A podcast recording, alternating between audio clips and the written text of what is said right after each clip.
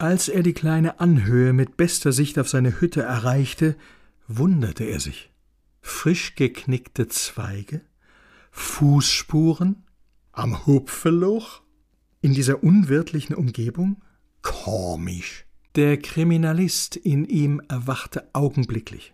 In einem morschen, weitgehend ausgehöhlten Baumstumpf fand sich eine provisorische Mülltonne, darin leere Verpackungen, Beefy, Snickers und mehrere Fläschchen Unterberg, darunter auch zwei volle, sowie eine Restdosis Antibrum, ein Depot, er entdeckte noch mehr, einen Kugelschreiber mit dem Aufdruck zu Lebzeiten vorsorgen, entspannt in den Lebensabend, samt Block, kariert mit einer rätselhaften Notiz. 12.30 unbekannte Frau.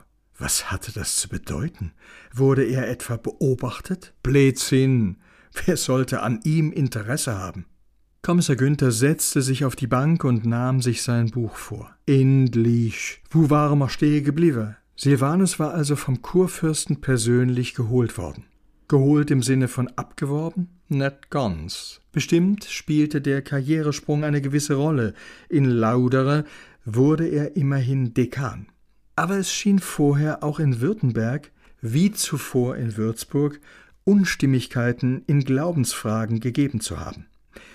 Während seiner Zeit in Kalf wirkte der Mann nicht nur als Pfarrer, sondern er schrieb und veröffentlichte auch weiter fleißig zu theologischen Themen. So widmete er dem Bilderverbot eine ganze Schrift. Bilderverbot.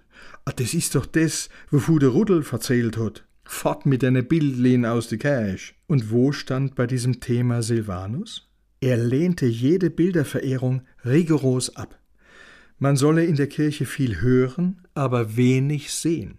Mit dieser strengen Auffassung, so stand zu lesen, sei Silvanus näher bei Zwingli und Calvin gewesen als bei Luther. Aha. Und diese Tendenz zeigte er nicht nur bei diesem Thema, was Konsequenzen bei seinem Arbeitgeber hatte.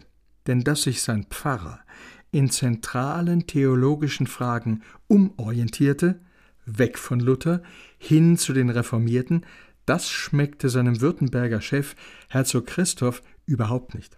Er beurlaubte ihn daraufhin wegen calvinistischen Irrtums und der auch noch öffentlich vertreten.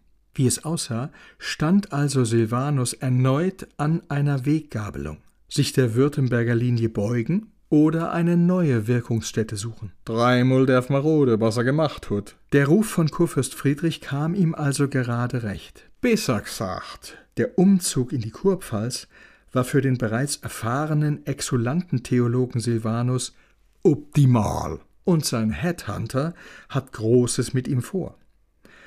Der gelehrte und wortmächtige Gottesmann soll die religiösen Streitereien befrieden helfen, denn noch gibt es für Kurfürst Fritzl entschieden zu viele Lutheraner im Land. Darunter auch einen sehr prominenten, den Friedrichs Vorgänger Ott Heinrich in die Kurpfalz geholt hat, um die Gemeinden auf Vordermann zu bringen. Johann Marbach, ein Haus- und Tischgenosse Luthers und dessen ewig treuer Schüler, wie sich zum Leidwesen des Regenten in einer 1565 veröffentlichten Schrift Marbachs zeigt. Auf 1000 Seiten. Puh, drunner mache die scheins nix dort muls. Der Kurfürst beauftragt Silvanus mit einer Entgegnung. Der schreibt eine saftige Widerlegung und rechnet schonungslos mit zahlreichen theologischen Irrtümern ab, die er bei Marbach entdeckt haben will. Ganz im Sinne seines Auftraggebers. Mach denn mul Blatt, Johnny, sei so gut. Am Hof und an der Heidelberger Uni ist man begeistert.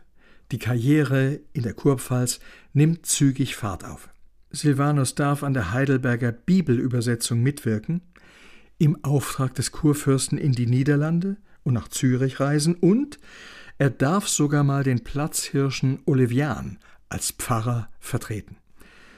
Dass er bald darauf nach Ladenburg zieht, um dort als Pfarrer und Dekan zu wirken, das hat mit Exulantentum nichts zu tun. Das ist vielmehr ein weiterer Karrieresprung, näher zum Chef in Heidelberg, der mehr denn je auf ihn setzt.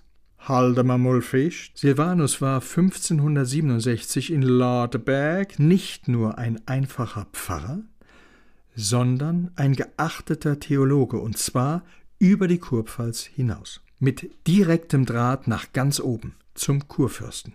Und Sela Fritzl soll nur ein paar Jahre später nichts dagegen getan haben, dass sein neuer Star-Theologe öffentlich hingerichtet wurde? Sehr seltsam.